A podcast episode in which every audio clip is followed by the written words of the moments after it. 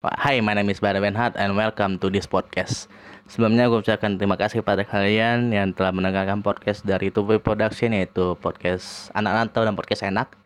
Dan sekarang kita berada di podcast enak yang episode ke nggak tahu udah episode ke berapa.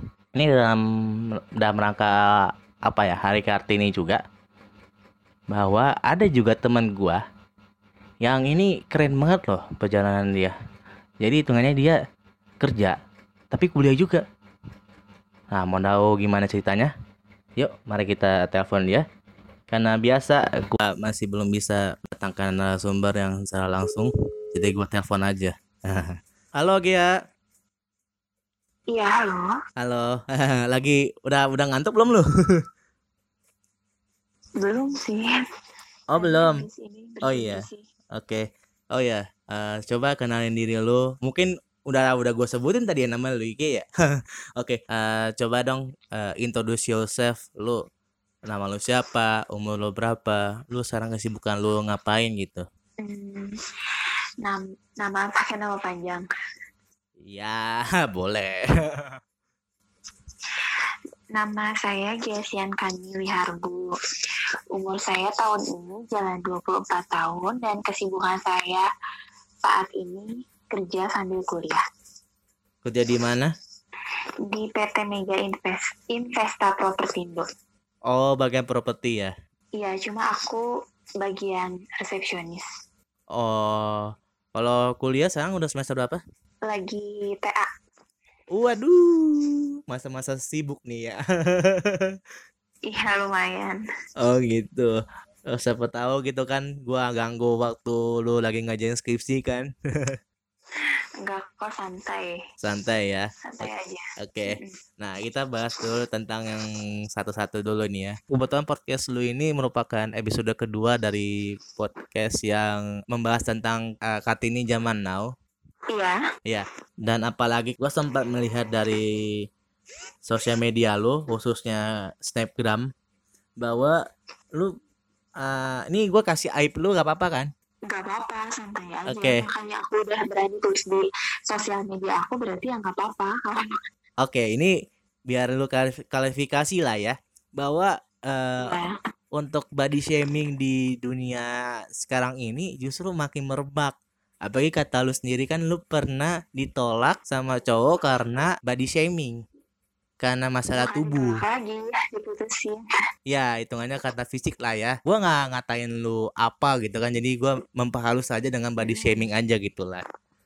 ya gimana sih pendapat lo sendiri ketika kalau misalnya itu kan pasti kalau saya putus cuman karena body shaming doang kan kayak masa apa sih yang salah di gua gitu loh itu mau saya menurut lo gitu gimana menurut aku sih eh menurut pengalaman aku ya dan pengalaman dari cerita teman-teman aku juga gitu. Gak dipungkiri hampir 90% cowok pasti ngelihat cewek itu pertama dari fisik. Secara physically. Gak mungkin langsung dari kepribadiannya. Iya gak? Kan kamu cowok juga tuh. Ya masalahnya gimana ya? Contohnya kayak kamu lah kamu ngeliat cowok kan cuma dari penampilan doang kan? Udah cukup kalau misalnya mau kenalan lebih lanjut ya udah kenalan aja ya dong. Ini secara umum ya bukan apa ya kayak pendapat gua ya. Iya. Nah, uh, menurut versi cowok bahwa ya tadi itu. Kalau saya ngeliat cewek kan uh, ya pasti pertama sih emang dijujurin bahwa lihat fisik. Karena kalau saya mau kenalan pun tadi pastinya kayak merasa risih justru ceweknya. Kayak dianggap ih ngapain sih ini cowok ngajak ke deket gitu loh. Ya begitu pun cewek. Cewek pun ke cowok pasti lihatnya dari fisik dulu kan. Sampai orang yang udah lama gak ketemu aku pun terus kadang tetangga aku pun kayak bilang ih kok sekarang gendutan banget? Ih kok gini sekarang gendutan? Bahkan ada temen di kantor eh, orang baru gitu ya baru masuk ke kantor gitu pegawai baru. Aku pakai baju yang gombrang otomatis kan agak melindung gitu sampai bilang Gi, eh mbak kamu lagi hamil ya? Bayangin coba aku bilang hamil. Cuman karena fashion yang kelonggaran doang ya. Apa? Iya padahal emang model bajunya emang gombrang gitu. Dan emang aku ngajar pun emang aku kelihatan jadi lebih besar gitu pakai baju itu tuh. Cuma kan di situ dibilang ya ampun masa aku dibilang hamil gitu di situ aku mikir aduh harus diet nih harus diet gitu. Aku juga nggak bisa nyalahin orang. Orang pun kan pasti bilang sesuatu karena sesuai apa yang dia lihat gitu dan aku pun gak dipungkiri walaupun aku sakit hati tapi kenyataannya aku emang gendut gitu. Waktu saat mereka bilang seperti itu. Oh tapi emang lu udah berdamai sama diri sendiri ya bahwa emang ternyata kamu itu posisinya lagi gendut gitu lah ya? Iya padahal awalnya aku nggak bisa berdamai. Ada kalanya waktu itu aku lagi berusaha diet tuh. Tiba-tiba ada tetangga tuh bilang waktu aku pulang kantor G kok makin gendut aja sekarang? Cenah makanya olahraga bla bla bla. Padahal waktu si tetangga itu bilang gitu aku lagi proses proses untuk menuju penurunan berat badan. Bayangin dong.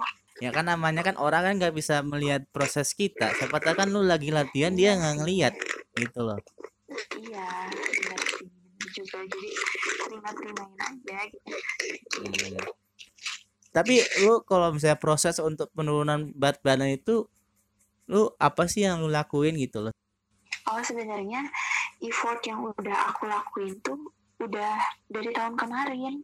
Jadi gini loh aku nyoba buat itu sebenarnya udah satu atau dua tahun kemarin lah. Cuma konsistennya yang susah tuh. Konsistennya dalam hal apa dulu nih?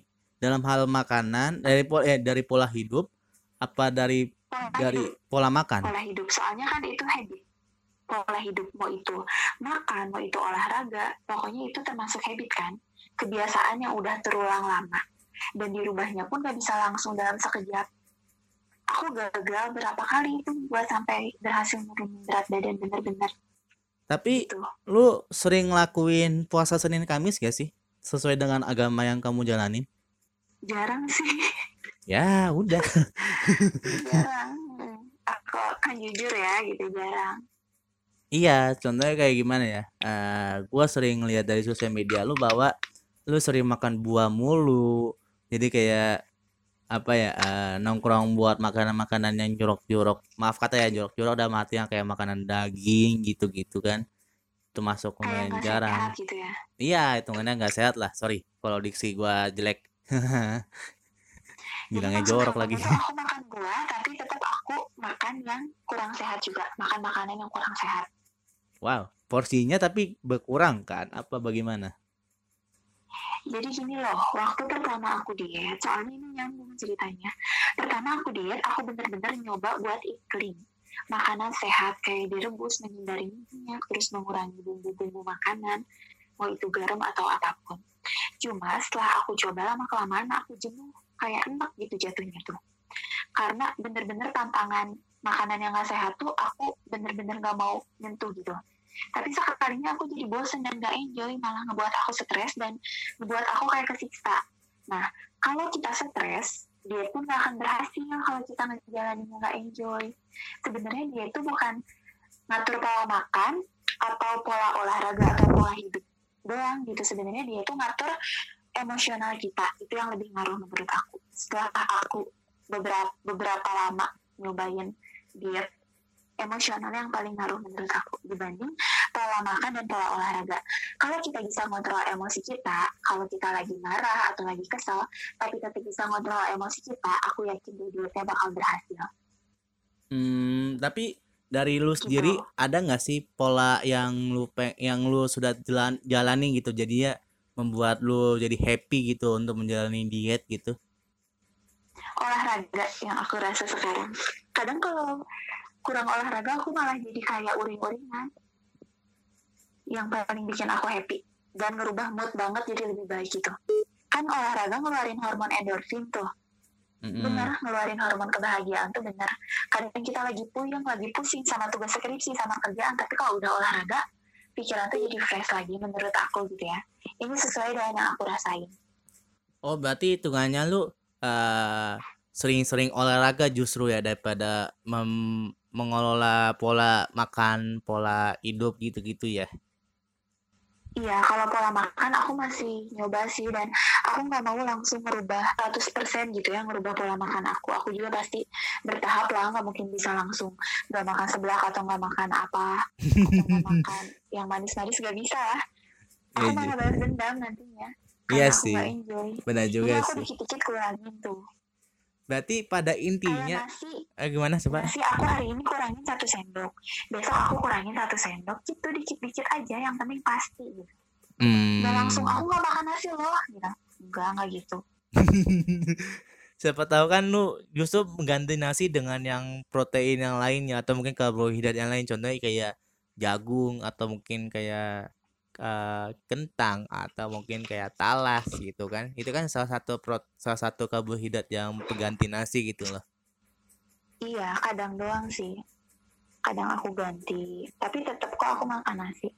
Hmm, berarti pada intinya lu eh, bertujuan untuk mengurus, maksudnya kayak untuk diet itu da- karena lu ditolak ini apa? Karena keinginan hati lu kayak ah aku udah mulai melebar nih jadinya udahlah aku diet gitu. Apa gimana sih motivasi awal lu kayak gimana sih? motivasinya karena iya yang ditolak itu tapi itu nggak jadi motivasi utama. Soalnya aku nggak mau ngejadiin motivasi aku karena seseorang. Aku pengen ngejadiin motivasi aku karena diri aku sendiri yang bikin eh yang motivasi terbesar aku saat aku waktu berat badan sekitar 73 kilo itu aku gampang sakit dan gampang ngos-ngosan gampang capek. Itu Hmm, yang itu sekitar berapa tahun lalu kok boleh tahu? tahun kemarin dua ta- tahun kemarin 2019 ya. 2019 2018 waktu aku sakit pernah sakit juga kan tapi dirawat aku. Wah, gua nggak tahu dah. Tapi semenjak lu sekarang ini eh stamina lu ini apa kayak makin bertambah? Jadi maksudnya kayak makin fresh gitu? Apa gimana gitu? ya aku ngerasa daya daya tahan tubuh aku makin lebih baik lah lebih better dari sebelumnya. Soalnya waktu aku jarang olahraga jarang olahraga bahkan aku tuh orangnya males banget gerak tuh karena di kantor kerjaannya duduk jalan tuh kalau misalnya istirahat doang atau ke toilet doang terus di kampus juga kebanyakan duduk otomatis kan jarang gerak ya itu aku langganan sebulan sekali aku pasti sakit Hmm, berarti hitungannya lu apa ya? Gue sering lihat di sosial media lu, lu sering olahraga via aplikasi TikTok lah ya. Oh kalau itu buat happy happy doang, kadang cuma buat penghilang penghilang apa ya kepenatan gitu. buat senang senang doang, iseng iseng doang. Gitu. Oh, kan siapa tahu juga kan itu karena itu kan bisa bergerak badan juga lah kan, Iya, walaupun bentuknya aneh-aneh. kalau latihannya berkali-kali. Iseng doang. Aku aku orangnya senang bercanda sih. Oh, gitu. berarti hitungannya lu karakteristik orang itu nggak kaku lah ya. Iya. Hmm, ini mudah mulai dari luar topik. Pada awalnya lu langsung down kan ketika lu mulai diputusin karena cowok karena body shaming gitu kan. Lu apakah lu mau berencana untuk bunuh diri gitu apa mungkin kayak apa gimana gitu perasaan pertama lu gitu? Enggak lah, kalau sampai bunuh diri, hello, hidup gue bukan tentang cowok. Ya kan siapa tahu kan cinta itu buta, Ge. Cinta itu buta. Iya sih. Iya sih, kan suka ada tuh ya cerita-cerita yang sampai. Tapi aku nggak berpikiran sampai ke situ sih. Aku cuma nangis dan sakit hati, tapi di situ aku nggak mau terpuruk lama-lama gitu. Soalnya makin dewasa aku berpikir buat apa sih terpuruk? Eh, terpuruk, aku terpuruk dan nangis itu nggak akan berubah keadaan si cowok itu balik lagi ke aku gitu.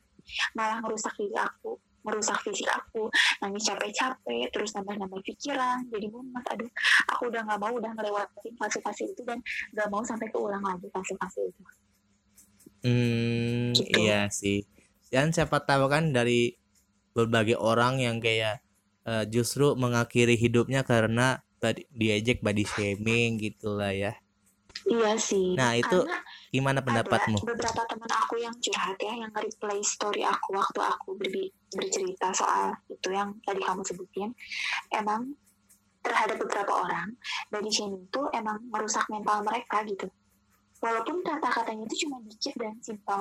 Kok kamu gendut banget sih? Kok kamu ini banget sih? Itu tuh ternyata ada beberapa yang mentalnya emang jadi keganggu jadi kepikiran jadi down banget kan orang tuh beda-beda ya gak bisa secuek aku aku tuh termasuk orang yang cuek. Dan aku kalau sakit hati saat itu juga. Terus sakit-sakit hatinya aku aku tuh gampang lupa jadi gak dendam gitu. Aku beruntungnya gitu lah. Oh, berarti hitungannya lu kalau misalnya ada masalah ke kelari masalah itu sekarang juga gitu daripada lunda-lunda gitulah ya. iya benar Hmm, menurut kamu aja ya, eh, gimana sih pendapatmu gitu terhadap orang-orang yang ngatain body shaming kayak dari segi badan, dari segi kulit, dari segi apa gitulah ya. kalau dari segi kulit itu kan udah dikasih dari sang penciptanya. Jadi menurut aku jangan pernah body shaming dari segi kulit. Toh emang pasti semua orang pengen lah punya kulit mulus terus kulit putih. Tapi kalau misalnya udah dikasih sama penciptanya kulitnya coklat karena gennya coklat yang mau gimana lagi? Karena nggak semua yang kulitnya putih itu bisa dibilang sempurna. Kadang yang kulitnya sawo matang atau kadang lebih gelap gitu itu pun sempurna menurut aku karena nggak bisa dijadiin patokan gitu kalau misalnya. Kulit putih cantik loh sedangkan kulit gelap enggak loh misalnya itu tuh nggak bisa dijadiin patokan. Kalau misalnya badi tentang badan gitu ya tentang kayak ukuran atau berat badan sebenarnya menurut aku boleh-boleh aja sih gitu ya. Tapi secara baik-baik lah secara jangan kayak ngehina gitu. Kamu gendut banget sih ini kayak gajah atau kayak apa? Lebih baik menurut aku kalau misalnya aku yakin deh orang yang body shaming terhadap aku misalnya dia tuh peduli ke aku dia tuh memperhatikan aku berarti secara nggak langsung dia tuh peduli terhadap aku kalau orang yang nggak peduli sama sekali nggak akan ngomong apa-apa ke aku gitu menurut aku ya menurut pengalaman aku jadi menurut aku mereka tuh perhatian secara nggak langsung Tapi dengan tapi dengan pakai gitu. tapi memakai diksi yang jelek lah gitu kan gitulah ya. Iya, usahain memakai kata-kata yang bagus dan memotivasi. Karena nggak semua orang tuh bisa menerima perkataan-perkataan yang mereka ucapkan. Kayak misalnya, ih kamu gitu. Susah sih emang sensitif. Menurut aku benar tentang jadi itu emang Hmm. sensitif. Tapi kan mau digimanain lagi toh yang mereka bilang ke kita tuh benar. Kadang mereka tuh jadi menyadarkan kita loh.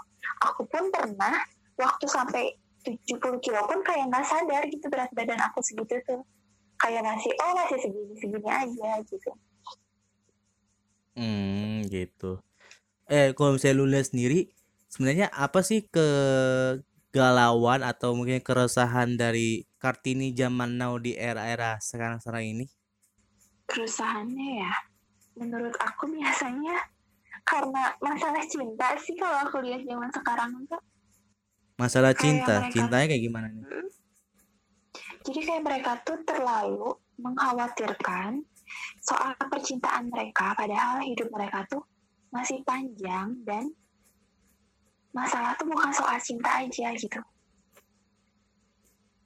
Kadang ada orang yang sampai bener-bener kayak gak mau kerja, yang gak fokus kerja cuma karena cinta.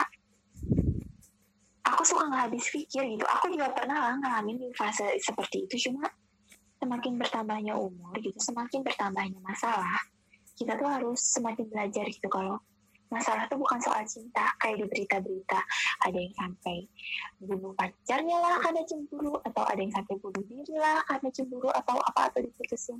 Jadi terlalu dibilang lebay iya sih. Jadi terlalu apa ya bingung banget kayak sama orang yang terlalu mentingin hidupnya tuh tentang cinta. Aku suka mikirnya mereka nggak mentingin itu tentang orang tua. Cinta yang pacar eh cinta yang dikasih pacar tuh masih bisa kehitung lah dibanding cinta yang dikasih sama orang tua gitu. Mereka Hmm. sampai apa ya sampai apa ya bahasanya aduh sampai merelakan gitu cita-cita mereka demi cinta Hmm, gitu ya. cerita-cerita yang aku Tapi sebelumnya lu Cerita-cerita semenjak dari aku. kisah yang kemarin itu lu sempat pacaran pernah pacaran lagi nggak sih atau justru sekarang saat ini lagi menjalin cinta gitu? Karena setelah itu aku enam bulan kemudian pacaran lagi dan disakitin lagi. Iya. Dan sakit ini nih karena kenapa lagi, Ge? Sebenarnya aku orangnya tuh susah ya. Kalau udah sakit hati, aku butuh waktu lama untuk membuka hati. Cuma aku juga nggak bisa kan. Jadi aku coba membuka hati. Ada teman aku yang bilang, Ge, ada teman aku yang minta cewek, cina tapi yang baik. Aku kenalin sama kamu, oke, kataku. Ya terus biasa lah PDKT bla bla bla terus pas udah PDKT tiba-tiba dia hilang sebulan eh tahunya dia malah tunangan dan yang aku bikin aku kecewa tuh dia hilang tanpa basa-basi tanpa permisi gitu yang bikin aku kecewa Oh, langsung hilang aja. yang kemarin itu ya. yang mana ya? Tahun kemarin loh. Iya, dan gue juga dan gue juga pernah hitungannya apa ya ngompor-ngomporin dulu ya kayak itu siapa G? Dan baru lu kasih tahu berapa bulan berapa minggu atau berapa bulan kemudian kayak itu cowok itu cowokku. Oh ya udah tapi tiba-tiba gue liat SK buset dan ditinggal nikah. Parah lo ingat aja lo Yoi, kan gue hitungannya apa ya memori gue kan kebanyakan jadi kebanyakannya gue bisa ngorek-ngorek dulu. Lu dari kisah asmara lo gini apa ya lu sudah memutuskan untuk ya udahlah meniti karir dulu lah ya. Apalagi lu hitungannya kan apa ya eh, sudah kerja ditambah kuliah lagi itu gimana sih caranya untuk bisa mengolah waktu lo gitu? Mau tahu episode berikutnya? Tunggu besok di Spotify episode ketiga Kartini Zaman Now barang Gia Sean Kane.